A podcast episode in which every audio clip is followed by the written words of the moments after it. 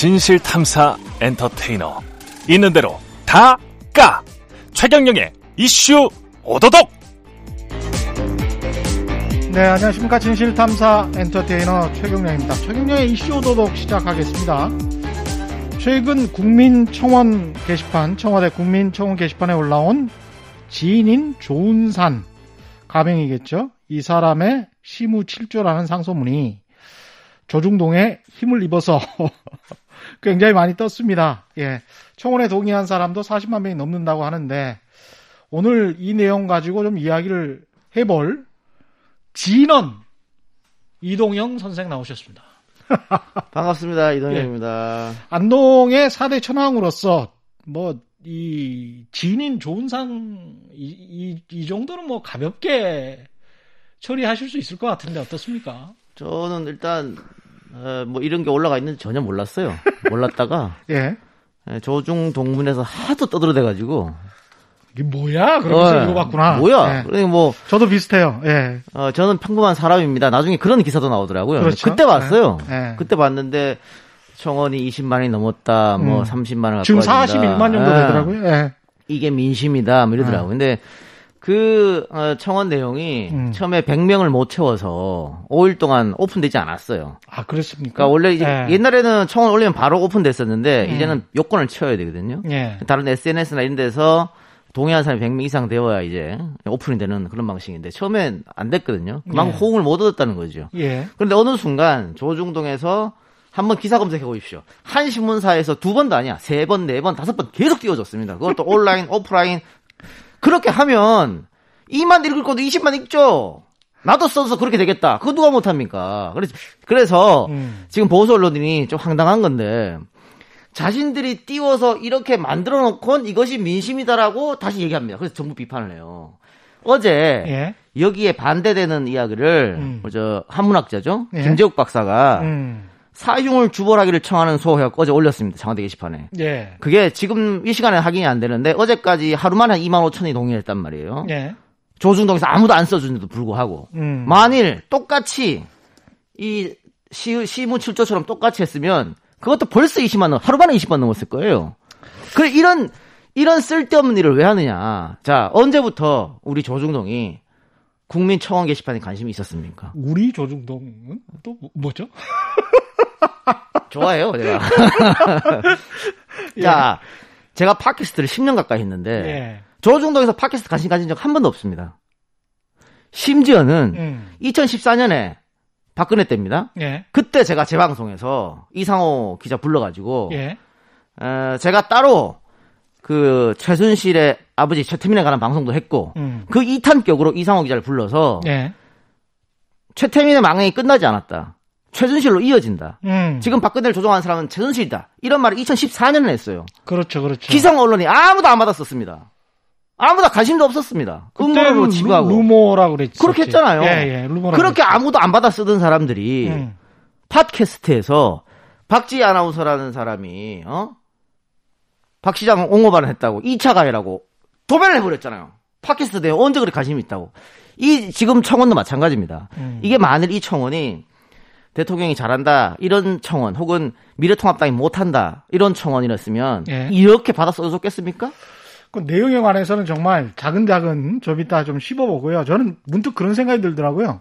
2008년도에 금융위기 때 이명박 정부 취임 초기인데 경제가 위기였어요. 그래서 그 상황에서 세계 경제를 전문대를 나온 미네르바라는 분이 조목조목 지적을 했습니다. 예. 당시에 부총리, 금융감독, 원장 이런 사람들이 야 이거는 국가를 위험에 빠뜨리는 거다. 루머다. 이, 이 나라 큰일 나게 생겼다. 이러면서 검찰이 기소를 해버렸어요, 예. 이 사람을. 나중에 이제 무죄가 났죠.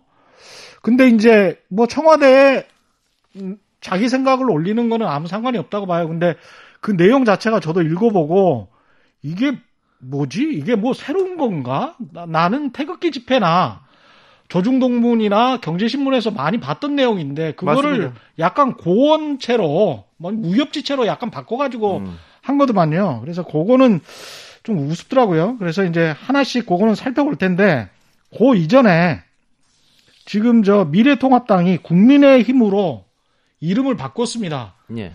훌륭한 장면이라고 생각하십니까? 어떻게? 생각하세요? 아니 그 당이 잘 되면 이름을 안 바꾸겠죠. 아, 당이 지금 제대로 안 된다고 판단하니까 예. 당명 바꾸고 뭐 다 바꾸겠다는 건데 음, 체질을 바꿔야죠. 체질을 바꿔야 아, 된다. 식당에 갔는데 간판만 주인은 똑같고 예. 음. 음. 식 맛은 똑같아요. 음. 간판만 바꾼다고 그게 바, 바꿔집니까? 사람이 가겠습니까? 손님이 들어가겠어요? 예. 아, 손님 손님이 들어오게끔 하려면 일단은 뭐 주방장도 바꾸고 예. 그렇죠? 그리고 요 요리에 들어가는 재료도 바꾸고 서비스도 좀 바꾸고 뭐 이런 거 바꿔야 되는데 지금 그걸 안 한다. 5.18 묘소에 가서 좀 무릎도 꿇고 울고 뭐 이러지 않았습니까? 김종인 대표. 그러니까 예. 어, 부동산 뭐 이런 또 어, 홍수 이런 것 음. 때문에 반사 이익을 미래통합당이 얻었죠. 그래서 뭐 역전하는 지지당 지지율? 지지율보다 예. 올라가는 현상이 나타났습니다. 그리고 김종인 비대위원장이 5.18도 가고 음. 정말 이제 올라갈 일만 남은 그 상황에서 예. 태극기 부대하고 손을 못, 못 껐어요. 정광훈. 예. 예. 그거는 엄청난 패착입니다. 그러니까 음. 처음에 이 문제가 불거지자마자 한번 시간을 다시 되돌아보시면 미래통합당에서 공식 논평, 당 대변인 논평 하나도 나온 게 없습니다. 결국은 그들과 같이 가겠다는 거예요. 그런데 여론이 계속해서 나빠지니까 그 뒤에 뒤늦게 우리랑 정강훈이 뭔 상관이냐 이랬단 말이죠. 그러니까 처음에 8월 11일에는 김종인 대표가 당원들 뜻에 따라서 갈 사람 가라. 이렇게 가는. 갈 사람 가는 거다 그랬어요. 예. 그리고 전현직 의원들이 참석했잖아요. 음. 그걸 뭘 그건 뭘 뜻하냐면 저 극우 보수 세력들하고 결별을 못 한다. 전혀 저쪽은 어쨌든 우리한테 표를 던져주니까 그게 아니고 왜냐하면 네. 저기는 미미한 세력이라는 게 이번 총선에 입증이 됐어요. 극우 음. 유튜버 태극기 세력은 네. 아무런 힘을 못 썼잖아요. 그럼 빨리 손절해야 되는데 그걸 못한 거는 뭐냐? 결국은 태극기 부대에서 주장하는 그 내용과 미래통합당 생각과 일치한다고 봐야 됩니다. 음. 그걸 바꾸라고요. 그걸 왜 못 바꾸냐고요. 지금 김종인 비대위원장이 와서 5.18에 대해서 다시 한번 이야기하고 기본소득을 정강정책에 집어넣고 예. 뭐 이런 것들을 이런 것들이 아 겉으로 봤을 때는 좀 변하는 것 같다. 그런 모양새를 보이기 때문에 미래통합당 사람들이 반발을 대놓고는 못하거든요. 예. 그럼 미래통합당의 주류 사람들은 김종인과 다른 생각이에요. 그걸 버려 당명 바꾸지 말고 그걸 바꾸라는 얘기예요. 어, 어떻게 생각해 보면 태극기 집회에 참여하는 사람들의 생각과 조선일보의 생각도 좀 비슷한 측면이. 있고. 조선일보도 처음에 손절 못했잖아요. 결국은 그렇죠. 어. 조영 원내대표도 결국 거기 나가서 주장했던 말은 청와대가 들어야 된다. 이런 음. 말 했지 않습니까? 거기서 어떤 얘기가 나왔는데요. 뭐 중국 공산당이 돈을 받아서 이런 얘기 나왔는데 그걸 들으란 말입니까? 그걸 바꿀 필요가 있어요. 음. 계속 그렇게 가면 음. 보수 유튜버에 이동 이용당하면 지난번 총선 때처럼 자신들만의 리그에서 놓을 수밖에 없다는 거예요. 그렇죠. 다시 그러니까 8.15 집회 이후에 다시 미래통합당 지지율이 빠진 이유, 민주당 지지율이 음. 올라가는 걸 한번 생각해 봐야 된다고. 이거 당명 이름 바꾼다고 해서 해결되는 문제가 아닙니다. 이 시무 7조라는 것도 아, 당명 한번 예. 한번 더 얘기해 봅시다. 예. 이 국민의 힘으로 바꿨잖아요. 음.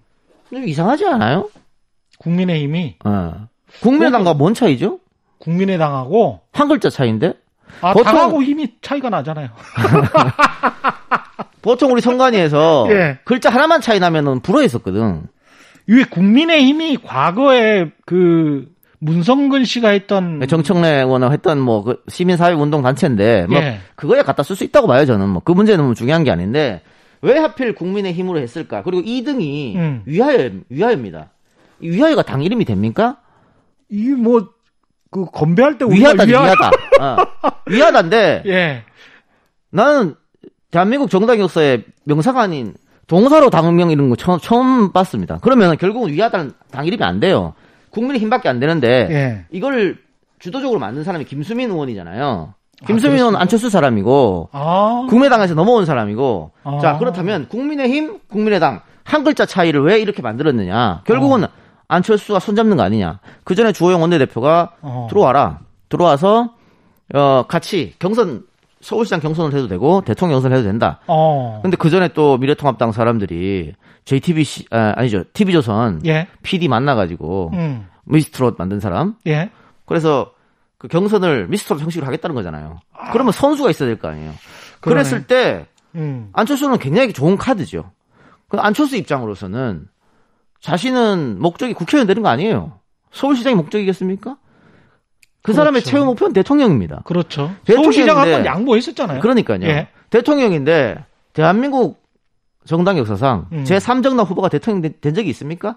앞 지금까지도 없었고 앞으로도 없을 거예요. 무조건 1정당이나 2정당 안으로 들어가야 됩니다. 예. 그런데 지금의 안철수 의원의 스탠스는 민주당으로서 절대 같이 못- 함께 못 갑니다. 뭐 이제까지 발언했던 내용들도 그렇고. 비춰봤을 때는. 예. 그러면 미래통합당으로 가는 거예요. 어. 그래서 너무나, 너무나 자연스럽지. 국민의힘, 국민의당. 합쳐서 나중에 국민의당으로 하지 않을까. 결국은 안철수 쪽으로 가기 안철수에게 손을 내미는 그런 전략이다. 그냥 난 합칠 거라고 봅니다. 어, 김종인 대표가 그런 말도 했어요. 이름이 당명이 좀 마음에 들지 않더라도 이번에는 그냥 같이 갑시다. 합시다. 뭐 이런 이야기를 했는데 글쎄요, 의총이 아마 열릴 텐데, 음. 김태흠 의원은 노골적으로 반발하고 있거든요. 예. 그리고 김종인 비대위원장한테 에, 반감을 드러내는 인물들 예. 또 여럿 있습니다. 그렇죠. 그 사람들이 아마 의총장에서 많이 반발할 겁니다. 이래 국민의힘으로 하면 해서 안 된다고. 음. 그건 좀 지켜봐야 될 문제인데 어쨌든 저는 음. 어, 안철수와 함께 하는 모양새 내년 보궐 이전에 예. 그런 게 보이, 보이지 않을까 싶어요. 이 저 이낙연 대표가 새로 이 시무칠조 이야기해야 되는데 계속 그 최근에 이슈가 있어가지고 아니 그 시무실조 얘기 안 해도 돼요. 이거 이걸. 그렇지 좀 약하지. 예. 좀 약하더라고. 아니 제가 예. 아까 얘기했는데 예. 그 김재욱 박사가 쓴 사용을 주발하기를 청하는서 이거하고 시무칠조하고 비교해서 양 사이에 딱 놓고 비교해서 한번 보십시오. 예. 어떤 글이 명문인가? 이거는 아. 어 무슨 뭐뭐 진보를 지지하고 보수를 지지하고 이, 이 정부를 반대하고 이, 걸 떠나서 이 예. 두 개를 올려놓고 그냥 보라고 어떤 글이 더 좋은가? 그렇죠. 예, 예. 아까도 말씀드렸지만 음. 지금까지 나왔던 내용인데 음. 지금 시무실조라는 내용이가 예.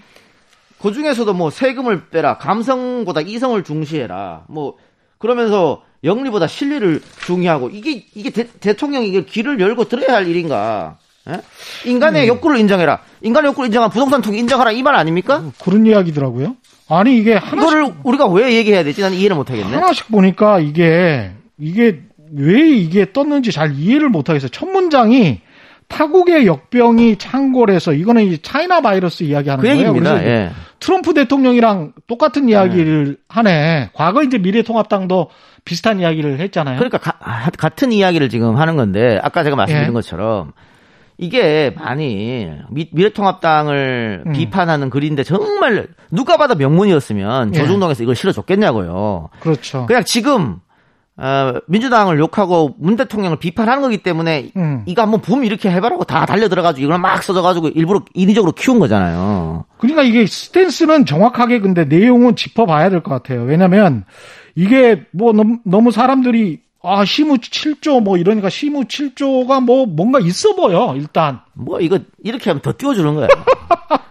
아니 시간- 시무 7조 뭐 아니. 이러니까 있어 보이잖아 뭐 역사적으로 시간이 없으니까 예. 일단 알았어. 그건 이따 얘기하고 예. 이낙연 얘기부터 합시다 그러면. 예. 이낙연 대표가 된 거는 당연한 결과라고 생각하세요. 아, 그럼 그거 뭐 대세론에 모르겠습니다. 박주민 의원이 안 나왔다면 음. 예.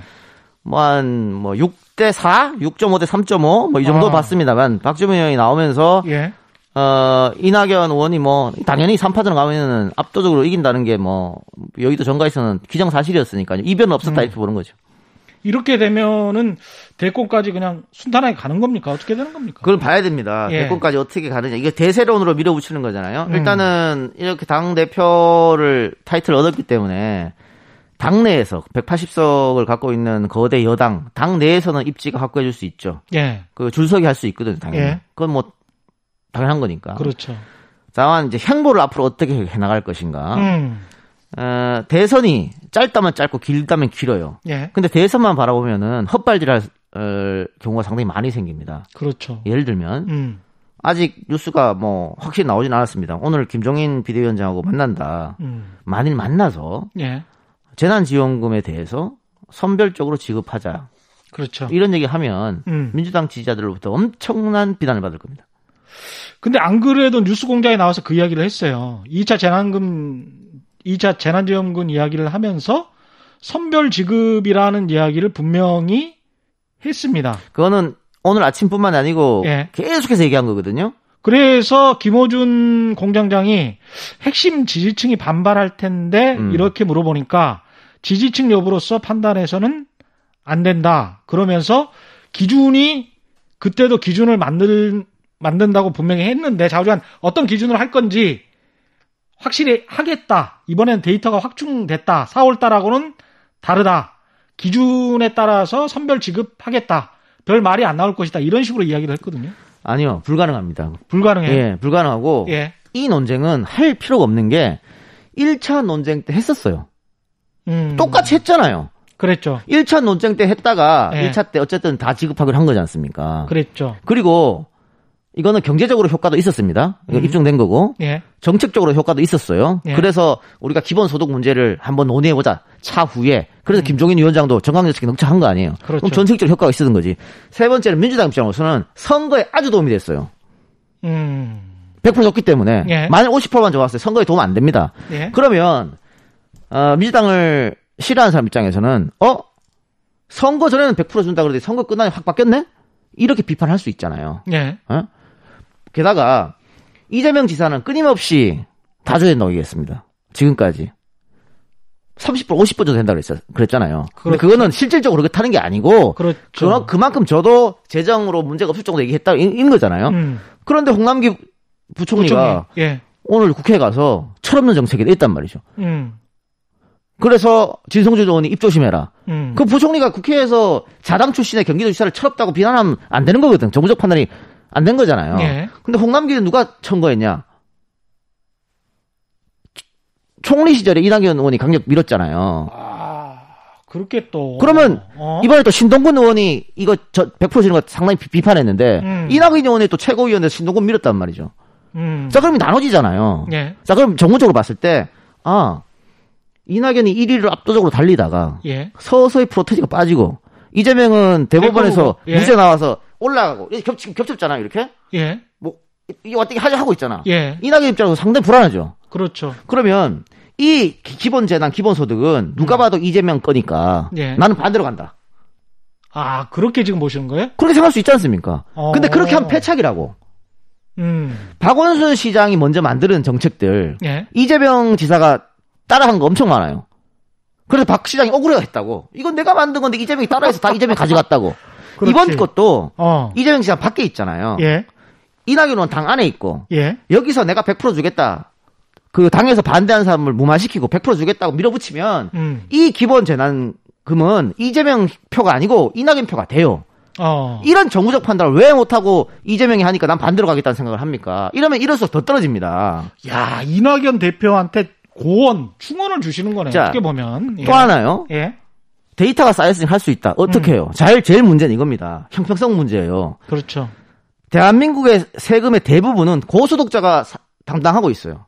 맞습니다. 일반 월급자의 절반은 세금 안 냅니다. 소득세 안 내요. 그렇습니다. 다른 예. 세금 안 내지. 예, 예. 그런데 이런 상황에서 니네는 돈 많으니까 받지 마. 음. 기분이 좋겠습니까? 음. 그 어떤 사람도 기분 나빠요. 또 하나. 예를 들어 50% 자른다고 칩시다. 예.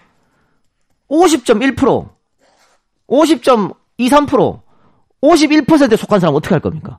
그 사람은 50%가 차이 없잖아요. 어차피 어렵잖아요. 예. 근데 니들은 50% 잘랐으니까 받지 마. 음. 그 납득하겠어요? 60%까지 납득하겠습니까? 납득이 안 돼요. 세 번째, 예. 50% 잘랐다가 줬, 줬다 칩시다. 자, 카드를 주든 바우처를 주든 줘요. 음, 이걸 음, 가지고. 음. 갑니다. 물건을 사러. 자, 여기요.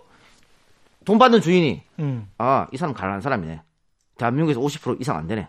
이렇게 생각할 거 아니에요. 아. 아니면 신청하러 갈 때, 예. 동사무소로 신청하러 갈 때, 음. 저 신청을 왔어. 아, 이 사람 가난한 사람이네. 낙인, 아, 너는 가난한 사람이야. 낙인 찍잖아요. 음. 이 짓을 왜 하냐고요. 그러네. 게다가, 지금 데이터가 쌓여서 할 수 있다고 했지만, 어떤 데이터인지 구체적으로 말 못하지 않습니까? 예. 그래서 지금 나오는 거는 의료보험밖에 없어요. 아, 의료. 작년 소득. 음. 근데 의료보험은 작년 소득으로 따지는 건데, 예. 코로나는 오래 터졌잖아요. 그렇죠. 오래 힘든 사람한테 줘야 된다고. 아니, 그 이야기는 올 초부터 계속 나왔어요. 그러니까 똑같은 일을 왜 반복하냔 말이에요. 그래서 또 아마 자료를 가지고 있는 쪽은 국세청 정도밖에 없을 것 같은데. 그걸 어떻게 선별할 당장 급한데 음. 만약에 재난지원금을 주려면은 추석 전에 줘야 됩니다. 그렇죠.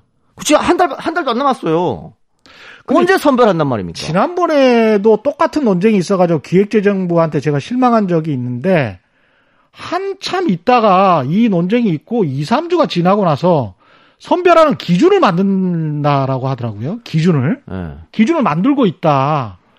근데 그 다음에 그러면은 선별하는 기준이 확정됐냐라고 하면 그것도 또 유야무야 아니, 됐단 그 말이지. 시간이 걸릴 수밖에 없는 예. 그런 문제입니다. 이거 그리고 당장에 소득을 한다고 칩시다. 그 소득이란 게 연말 소득밖에 안 나오기 때문에 잘못 안 잡히니까요. 그렇죠. 2020년 상반기 소득이라고 하기도 그것도 그 기준이 있는지 없는지도 잘 모르겠고. 불분명하고. 예. 아니 상반기 소득이라고 했다고 치자고 있다고 치자고 데이터가. 음, 음. 그런데 내가 지금 소득은 없어. 근데 금융자산 주식이 한 5억씩 있어. 예, 부동산 한 10억 있어. 예, 그런 사람들한테도 소득 없으니까 줘야 될 거 아니에요. 그렇죠. 그런데 소득은 있어. 100만 원 먹을 딱 쭉 떨어져 50만 원 떨어졌지만 예, 금융자산이고 부동산이 아무것도 없어. 이런 사람한테 안 줄 거란 말이지. 그렇게 해서는 안 된다고요.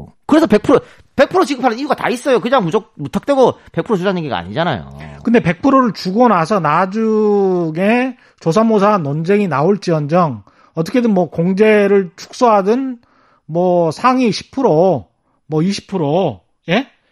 그 사대 천왕이나 저 같은 사람은 뭐 받을 필요 없잖아요. 예, 사실은. 그러니까요. 예, 그러니까 그런 사람들은 좀 나중에 연말에 빼자. 빼도 되고 예, 저는 이번에 재난지원금 제가 4인 가족에서 100만 원 받았는데 음. 50만 원 기부하고 47만 원 쓰고 3만 원 또 기부했어요. 예, 그러니까 다 안 써도 어. 다안 써도 내가 받았다는 기분은 낼 수 있잖아. 어? 그런데 이런 식으로 너는 아예 빠져 하면은 이거는 그렇지. 상당히 국민 분열을 올 수밖에 없다고요. 근데 이낙연 대표가 음. 계속해서 이런 주장을 하게 되면 예, 일단 핵심 지지층에서부터 이탈이 올 수밖에 없어요. 이낙연 대표는 일단 우리 어, 코어들은 예, 집토끼들은 나를 지지할 테니 내가 저쪽으로 좀 외연을 넓히겠다 이런 생각일지 모릅니다만 그런 생각일 것 같아요. 예. 예, 그게 아마 효과는 없을 겁니다. 일단 에, 후보가 돼야 여기 우리 집안 싸움에서 이겨야 경선에서 이겨 나갈 거 아니에요. 음. 그 생각 한번 잘 해봐야 돼요. 또 민주당은 미래통합당이 1차에서는 반대했는데 긴급재난지원금 예. 이번에는 찬성이에요. 음, 다만 선별 지급하자는 거잖아요. 예, 그러면 민주당이 미래통합당하고 차별이 뭡니까? 같이 선별하자고 주장하면 차별성을 띄어야죠. 그러니까 그래 미래통합당은 어, 선별로 한다고 했으니까 우리는 100%를 주겠습니다. 이걸로 논쟁하고 싸우라고요. 국민들이 판단할 수 있도록. 예, 만약에 패배해서 미래통합부터 넘겨줘도 우리는 100% 하려고 그랬는데 야당에서 반대해서 안 됐다. 이런 명분이 쌓이잖아요. 어, 이게 정무적 판단이에요. 그렇죠. 아니면 정부에 떠넘겨도 돼. 민주당은 100% 하려고 했어. 홍남기가 죽어도 안 된대요. 이렇게 책임 넘기면 되잖아요. 어차피 홍남기가 안 된다 그러니까. 근데 그럼. 왜 당에서 처음부터 안 된다고 일을 찾냐고 이런 바보같이 그러네. 답답합니다. 저는.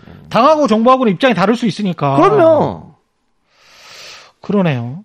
아니 그 사실은 이낙연 총리 이낙연 대표죠. 이낙연 대표와 뉴스공장 그 김호준 공장장의 인터뷰에 댓글이 쭉 달렸는데 댓글 내용들이 생각보다 별로 그렇게 좋지가 네, 않더라고. 좋지 않습니다. 예. 안정적이고 뭐 좋다, 친화적이다 뭐 이런 이야기보다는 고구마 같다, 답답하다 이런 댓글들이 굉장히 많았어요. 예. 그 중에서 그 가장 컸던 게 이제 재난지원금 이야기인 것 같고 두 번째가 교회발 재확산 이, 이 여기에 관해서 행정명령까지 무시하는데 이걸 어떻게 해야 되냐라고 계속 질문을 하니까 법적인 문제는 검토해 봐야 된다라는 이야기를 두 차례 이상 하더라고요. 그러니까 보다 강경한 조치가 필요한 게 아니냐?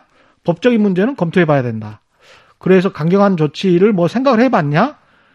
보다 보다 이 저 법적인 문제는 검토해 봐야 된다. 이 이게 이제 계속 나오는 이야기예요. 그래서 몸을 경선 레이스 때부터 몸을 사리시더니 이후에도 지금 계속 뭔가를 이 조울질하는 것 아닌가 그런 생각도 들고요. 아, 그래서 뭐 엄중 이낙연 뭐 이런 음. 이야기도 지금 듣고 있잖아요. 예. 그런데 대세론일 때는 그렇게 해도 돼요. 예. 그러니까 40% 50% 이렇게 지지를 받을 때는 근데 이재명 지사와 지금 거의 20, 그럼요. 몇대 20, 몇 뭐 비슷해요. 그러니까 압도적 1등으로 나갈 때는 무리할 필요가 없습니다. 음. 그래서 그냥 이렇게 엄중하게 지켜보고 있다. 후에 판단할 일이다. 이렇게 나가도 돼요. 예. 그런데 어쨌든 지금 지지율이 빠졌잖아요. 그렇죠. 그리고 이재명 지사가 올라왔고 음. 이런 때는 이슈를 선점해야 됩니다. 치고 나가야 돼요.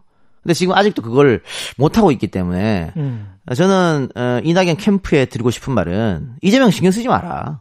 어. 자기 할 일 해라. 뭐 자꾸 어. 이재명을 신경 써요. 예. 왜냐하면 이재명 지사는 호불호가 강한데 당내에서도 호불호가 강해요. 그리고 친문들로부터 박수를 못 받아요. 그렇죠. 근데 이낙연 대표는 이번에 당선된 거는 그것 압도적으로 당선된 거는 친문들이 많이 밀어준 거예요. 어쨌든 앞서 나가고 있어요.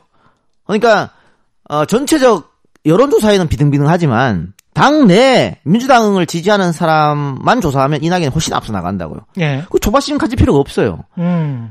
어, 노무현 정부 이후로 그러니까 정동영이 후보가 된그 경선 이후로 예. 친노 친문은 민주당 경선에 진 적이 없어요. 다 승리했습니다.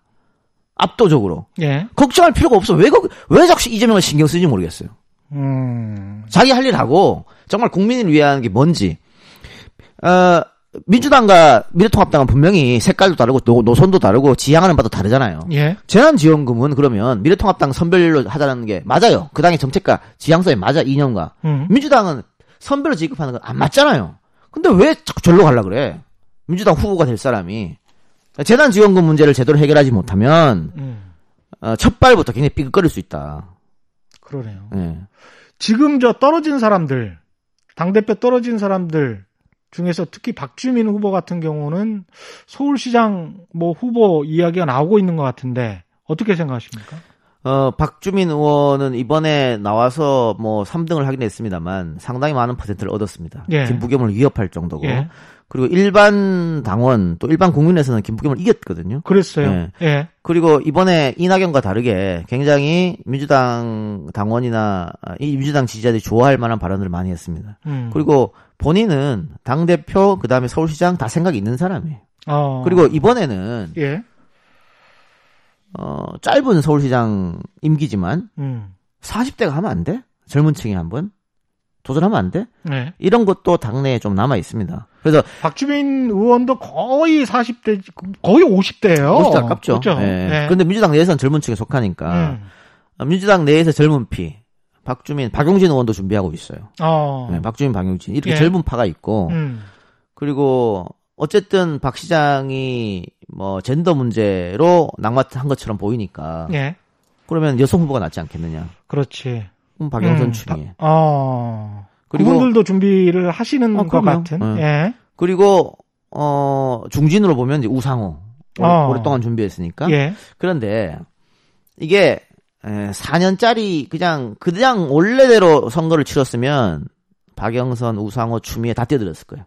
그렇, 예. 그렇겠죠. 그리고 이 3파전이 될 가능성이 높았다. 음. 박주민은 좀 박주민, 박영진 젊은 피들은 좀 떨어져 나가고. 예. 근데 1년짜리라서 음. 박영선, 추미애, 우상호 다 안 나올 가능성이 있습니다. 아, 그래요? 네. 그랬다가, 나 한 번 더 할래 할 수도 있는 거 아니에요? 그거 경선 해야죠. 아. 1년, 그러니까 4년짜리 했으면은 음. 경선이 필요 없겠지만 예. 1년짜리면 아마 1년 후에 다시 경선 얘기가 나올 거라고요. 아, 그래요? 그럼 그때 가서 내가 4년까지 하겠다. 그렇지. 1년만 참으면 되니까. 어. 그리고 명분도 있어요. 어. 추미애 박영선은 예. 내가 이 정권을 끝까지 대통령과 함께 가는 장관으로 남겠다. 음. 이런 명분이 있잖아요. 그렇죠. 우상호 중진 같은 경우에는 내가 서울시장 욕심 내지 않고 다음 정권 교체에 힘을 쓰겠다. 왜냐 고, 곧바로 대통령 선거기 선거니까. 그렇죠. 그, 그렇게 해서 명분을 쌓고 1년 1년 뒤에 정식 선거 때 나오는 거죠. 이- 이게 왜냐면 아, 이렇게 될 것 같아. 듣다 보니까. 제 말대로 안 되는 경우가 없어요. 어, 이 네. 될것 같아, 될 것 같아. 네. 예. 3월 달에 대통령 선거잖아요. 예. 6월 달에 지방 선거예요. 어. 그러면 3월 달에 대통령 선거를 승리하는 당에서 지방 선거는 싹쓸입니다. 지방 선거를 볼 것도 없어요. 예. 그리고 우리 우리 봤잖아요. 그렇죠. 이게 어, 3월 달, 6월 달이면 허니문 기간이거든 언론하고. 그렇죠, 그렇죠. 아무리 언론과 나쁜 정권이 들어서도 음. 박수 보내고 뭐 상찬합니다. 우리 그 문재인 문재인 대통령 되고 나서 채널 A를 애널 A로 불렀습니다. 하도 빨아대가지고. 좀 심한 거 아니야? 아 그렇게 불렀어요. MBN 뭐라 부르는지 알았어요? MB 뭐라 그랬어요? 문비엔이라 불렀습니다. 아, 그래요? 제가 JTBC 그때 고정으로 나갔는데 예. 야 해도 해도 너무하다 싶었어요. 대통령 옷, 옷 벗어서 자기가 거는 게 뭐 그게 대단하다고. 야 우리 대통령 소탈하느니 뭐 커피를 같이 마시는데 저렇게 걸어 어, 뭐 어, 참모들하고 걸어가는데 격의가 없이 뭐더 박근혜 때랑 똑같이 했구나. 심했다니까. 더 심했어? 야. 제가 방송 끝나고 적당히 하라고 적당히 그 정도였습니다. 그 정도였다. 그러니까 그랬군요. 진짜 하이에나들 많네. 왔다 갔다 정말. 아니 제가 그 정도로 말했으면 예. 방송이 어떻겠어요. 아이, 품격을 지켜야지. 아이, 씨발에 형광등 하다가 또 바로 그렇게 아. 태세 전환 한단 뭐 말이에요? 다섯 꼭지면 네 개를 대, 대통령 이야기예요. 어. 뭐 비서실장 여기 목이 뒤에 뭐 어? 부항 자국 있다고 잠을 못 잤느니 그게 뭐 그게 뉴스거리입니까 그게? 근데 그랬다고. 그래서 어. 3월 달에 대통령 선거 이루어져서 만약에 민주당이 승리하면 지방선거는 볼 것도 없어요. 그러면 서로 하려 그러겠지 서울시장은. 그렇지. 근데 그런 것 때문에 그때 피 튀기고 싸울 것이다. 근데 그런 것 때문에 서울시장은 이번에 놓치면 안 돼요. 서울시장을 잡고 있어야 대통령 선거 유리하거든. 음. 그래서 어 박주민 박용진이 만약 흥행이 안 되면 예. 그때는 야 흥행이 안 돼서 뭐 내가 나선다고 할 수는 있겠습니다만은 음. 지금으로 봤을 때는 장관 출신이라든가 중진 다선 의원들이 어, 서울시장 욕심은 안 낼 것이다. 그 다음에 어떻게 보면 부담이나 리스크가 크네요. 그렇죠. 1년이니까. 예, 1년짜리고 중진들이 나서기에는 그러다가 자기 정치 생명이 끊어질 수도 있는 그럼요. 그런 상황이니까 네. 오히려 신진들 입장에서는 도전을 했다가 뭐 안 돼도 나는 신진이었어. 뭐 음. 처음이었어. 뭐 이렇게 할 수 있는 거네. 예를 들면 예. 이번 전당대회에서 박주민 의원이 3등을 했는데 예. 뭐 와이나 근데 잘했어, 김부- 잘했어. 뭐 이렇게 김부겸 의원이 3등했다고 생각해봐요. 아. 정치적으로 상당한 스크래치입니다. 그렇죠.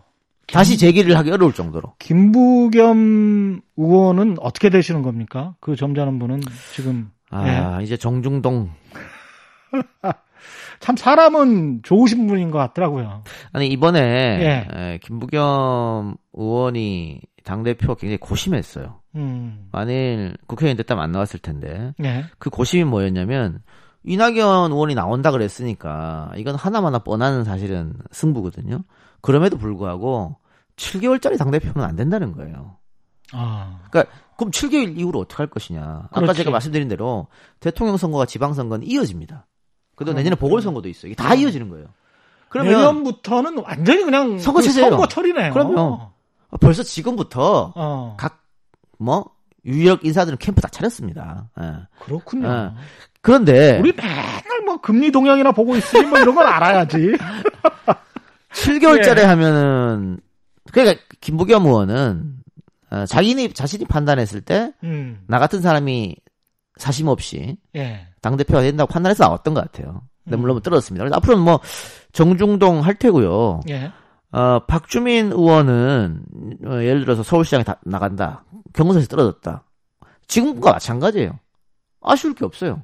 예를 들어서 이거 예입니다. 예, 예. 음. 우상호 의원이 나와서 둘이 붙었어요. 예. 졌어. 뭐 아니나. 그렇죠. 근데 우상호 의원은 지면은 상당한 스크래치예요. 그렇지, 그렇지. 그런 부담 때문이라도 음. 1년짜리 서울시장을 하기 위해서 나온다? 쉽지 않은 선택이다. 그러면 민주당은 정말 민주당 이렇게 선택해야죠. 자, 그러면 40대 기수론 음. 뭐 혹은 젊은 피 수열 그래서 박용진 뭐 박주민 박주민 이렇게 해서 한번 이 판을. 야, 우리도 젊은 사람을 바꿔보자. 음. 이런 판을 만드는 거예요. 한 명 더 하면 뭐 3파전 하면 좋겠네. 한 명 더 들어도 좋고. 예. 예. 그런데 미래통합당 지금 나오는 사람 오세훈, 나경원, 안철수 안철수. 안철수는 안 나올 겁니다. 안 나올 예. 거다. 어쨌든 나오면 어. 이게 비교가 되잖아요. 그렇죠. 어? 오세훈 나경원은 조금 좀 비교되죠. 올드해 보입니다. 많이 올드하죠. 예, 예. 예. 오세훈 전 시장은 음. 우리가 뭐, 아, 오세훈 뭐 대통령 후보 항상 올라오고. 근데 보십시오. 서울시장에서 본인이 스스로 내려온 이후에 당내 경선, 각종 선거 한 번도 이긴 적이 없어요. 음. 그걸 봐야 돼요. 왜 못 이기는지 봐야 된다고. 미래통합당 지지율이 왜 이 올라가다 정체했다가 다시 꺾이는지 봐야 돼요. 예. 비호감이 그만큼 많다는 겁니다. 비호감. 비호감. 그래 좀 잘생기지 않았어요, 오세훈? 자, 아니 보- 본인은 고민정한테 진 게 아니고 문재인한테 졌다 이렇게 이야기를 하잖아요. 정신 승리고 예.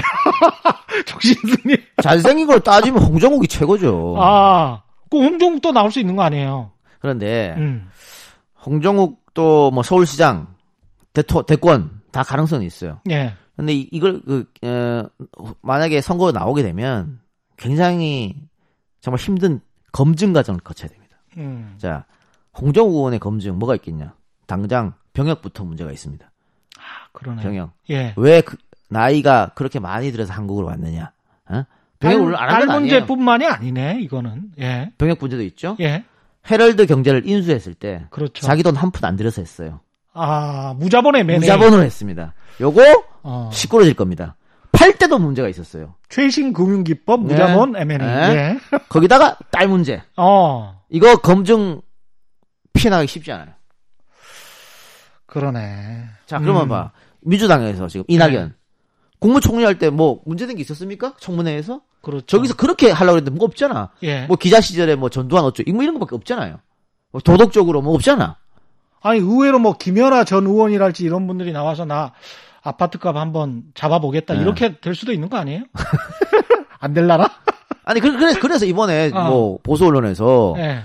이낙연 의원이 종로의 아파트를 예. 갭 투자해서 샀다. 음. 아니 그 사람 지역구가 종로니까 전세가 있는 거고 사고서 전세 끝나면 자기가 들어가겠다는데 그걸 어떻게 갭 투자라고 할 수 있어요? 할 게 없어요. 그렇게 몰아붙이잖아요. 그러니까 음. 또 하나 후보는 이재명 다 털었잖아 지금 그렇죠. 사법적으로.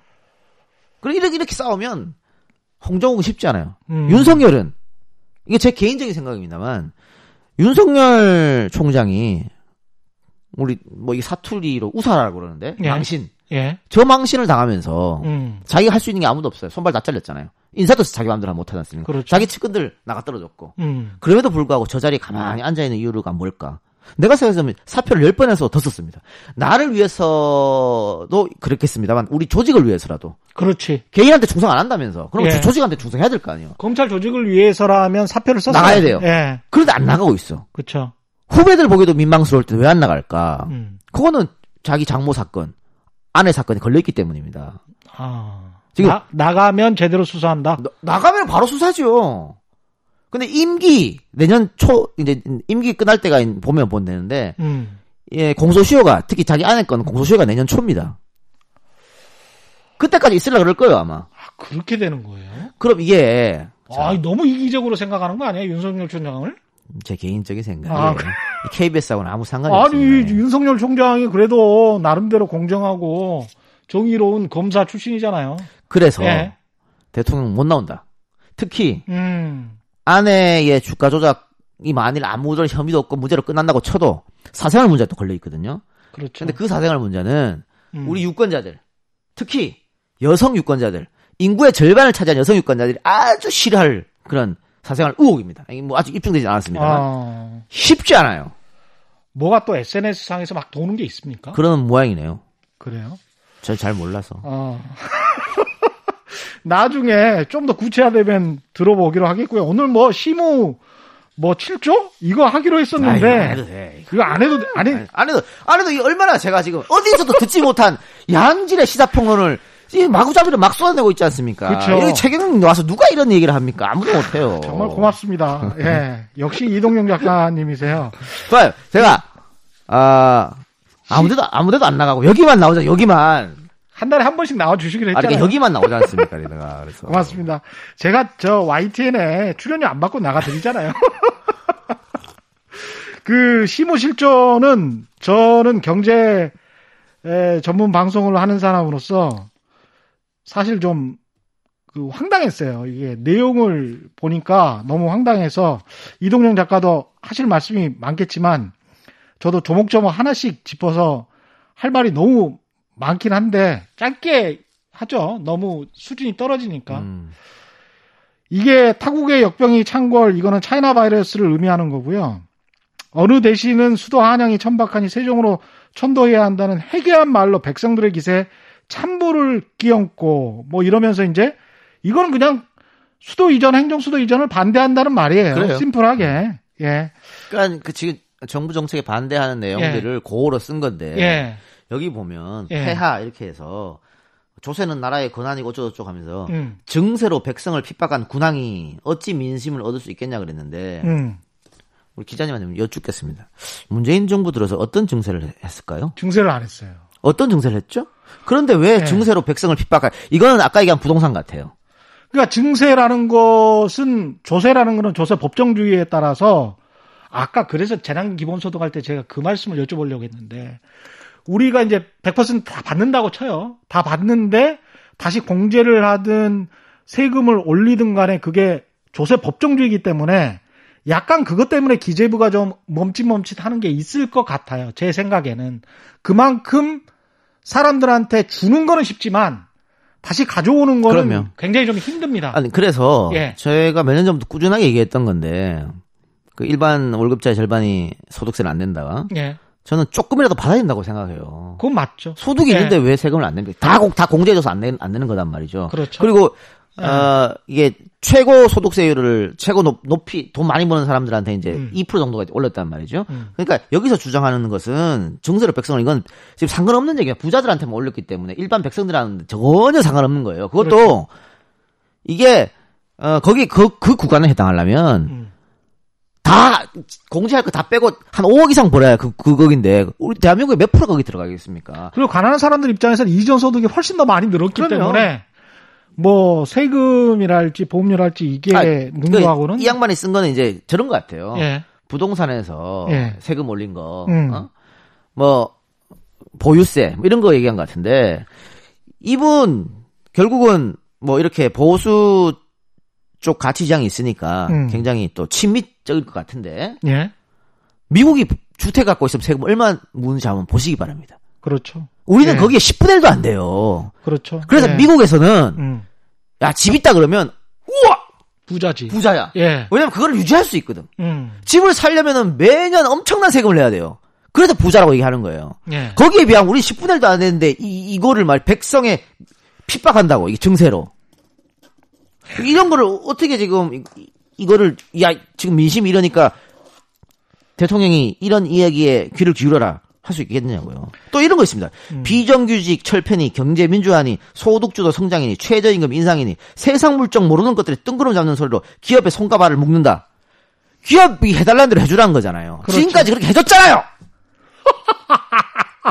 해줬잖아 지금까지 이승만 때부터 기업 위주로 해줬잖아 지금 이 그 전에 박근혜 때까지 계속 해줬잖아 한 100년간 그렇게 해줬는데 뭘 또 해줘 거기다가 예.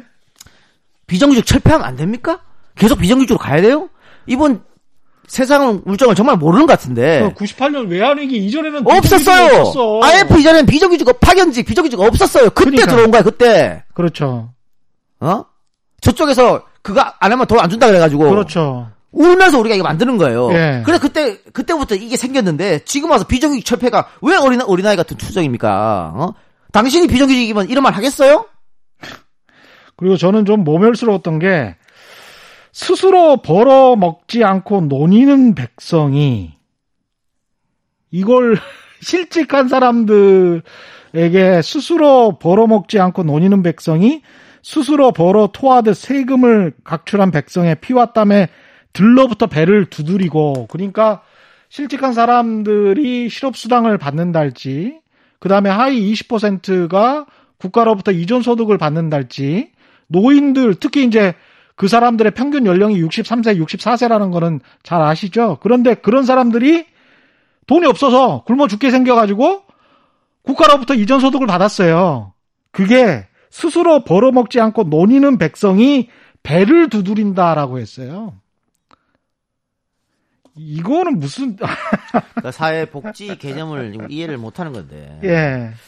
거기다가 이제 명분보다 실리를 중히 여기시어 외교에 임하시 없어서라고 멋지게 썼는데 첫 마디가 그거예요. 일본의 의류업체가 첫 마디는 아니고요. 일본의 의류업체가 연이어 폐점하고 이거 유니클로 이야기하는 거잖아요. 예. 유니클로. 아니 유니클로 폐점하는 게 그렇게 안타까워요?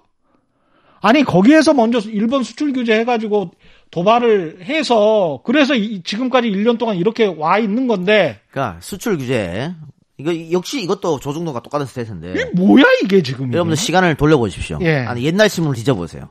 일본이 수출 규제했을 때 조중동이 어떻게 썼습니까? 우리는 일본 못 이긴다고 바짝 엎드리라고 대통령 이렇게 나가면 안 된다고 정부 이렇게 나가면 안 된다고 불매운동 하는 것들 무식한 것이라고 그랬어요 안 그랬어요? 결과는 어떻게 했습니까? 역전됐죠. 그렇죠. 일본 국민들이 지금 아베를 욕하고 있어요. 예. 아베가 엄청 멍청한 정책 펼쳤고 우리 다 죽는다고. 음. 그리고 일본 불매운동 실패할 거라고 일본에서 그러고 조중동 가만 생각하면 일본의 일본 구국 얘기하고 조중동 얘기가 똑같아요. 어떻게 그렇지? DNA가 같나? 근데 불매운동 실패할 뻔 했는데 실패했습니까? 불매, 불매운동? 유니클로 봐. 실패했으면 더 잘 팔려야지. 근데 일본 맥주 시장에 퇴출됐습니다. 그게 잘 팔리던 일본 맥주가. 자동차 시장도 뭐 자동차 회사도 가버렸지. 불매운동 성공한 거예요. 그리고 대체제가 있어. 음. 우리가. 그거는 우리 정부가 오랫동안 준비해온 겁니다. 그 어떻게 보면 우리 경제 체질을 탄탄하게 한 거예요. 이 대체제를 준비함으로써. 그렇죠. 그런 그랬는데 지금 와갖고 그 당시 그렇게 기사 쓴 사람들이 반성하는 거 맞습니까? 우리가 그때 잘못했다고? 안 하잖아. 안 하고 이런 글을 어떤 사람이 쓰니까는 우와 이거 보십시오 하고 여기 가서 박수 쳐주십시오 하고. 저는 우리나라 언론은 정말 심각하게 심각해요. 바라봐야 됩니다. 예. 내용 자체도 이게 너무 왜곡이 많아서 전월세 시세를 이제 추미애 법무부 장관 이야기하는 것 같은데 전월세 시세를 자신이 정하겠다며 여기저기 널뛰기를 하고 칼춤을 추어 이런 대목이 나오는데 전월세 상한제 이야기하는 거겠죠. 독일하고 일본 같은 나라는 그러면 칼춤을 수십 년 동안 그럼요. 칼춤을 춘 예, 거죠. 예, 예. 이게 뭐 어떤 세계 경제의 흐름이랄지 그걸 전혀 파악 못하고 전혀. 파악 못하고 이런 무식한 소리를 하는데 이게 뭐 아, 대단한 거예요라고 이야기를 하는 또 무식한 언론이 있으니까 거기에 또 현혹되는 사람들이 있, 음. 그렇죠. 어요 예, 그래서 좀 안타깝습니다. 그 최근에 예. 개신교 그러니까 8.15 동, 어, 8.15 강복절 집회 이후에 종교에 대해서 여론조사한 게 있습니다. 이미지 관해서. 예. 불교에 대해서 어떻게 생각하냐, 뭐 절제, 뭐, 뭐 이런, 이런 것들이에요. 음. 뭐 조용함. 천주교도 마찬가지입니다. 다 좋은 거예요. 좋은 것들이 사람들이 딱 떠오르는 이미지. 근데 개신교는 부정적인 걸로 도배됐습니다. 그렇죠. 그리고 종교를 믿지 않는 사람한테 물어봤어요. 음. 만일 당신이 종교를 갖는다면 어떤 종교를 갖고 싶냐? 불교가 1등, 천주교가 2등이야. 개신교는 꼴찌예요. 이걸 뭘 의미- 의미하냐면 개신교들이 또 특히 목사들이 대형교회 목사를 중심으로 해서 지금이 개신교의 위기라는 걸 느껴야 됩니다. 이렇게 가다간 젊은 층들은 교회로 안 와요. 그 믿지 않는다고. 옛날에 대학교에서 굉장히 큰 클럽이 그 그리스도 예수님 믿는 클럽 그러면 동아리가 굉장히 컸었잖아요. 교회 오빠 교회 오빠들 어. 그리고 대학교 동아리가 그게 큰 게 있었어.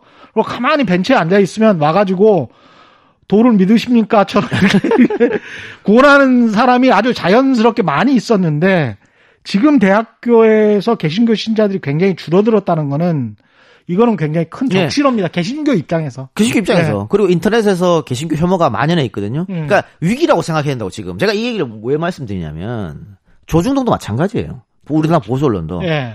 어, 이제 뭐 기레기 이걸 넘어서 뭐 기덕이라는 표현도 쓰잖아요. 음. 이제는 정- 기독이는 뭐예요? 기자 플러스 구덕이 아 그래. 쓰레기에서 구덕이로 갔어요.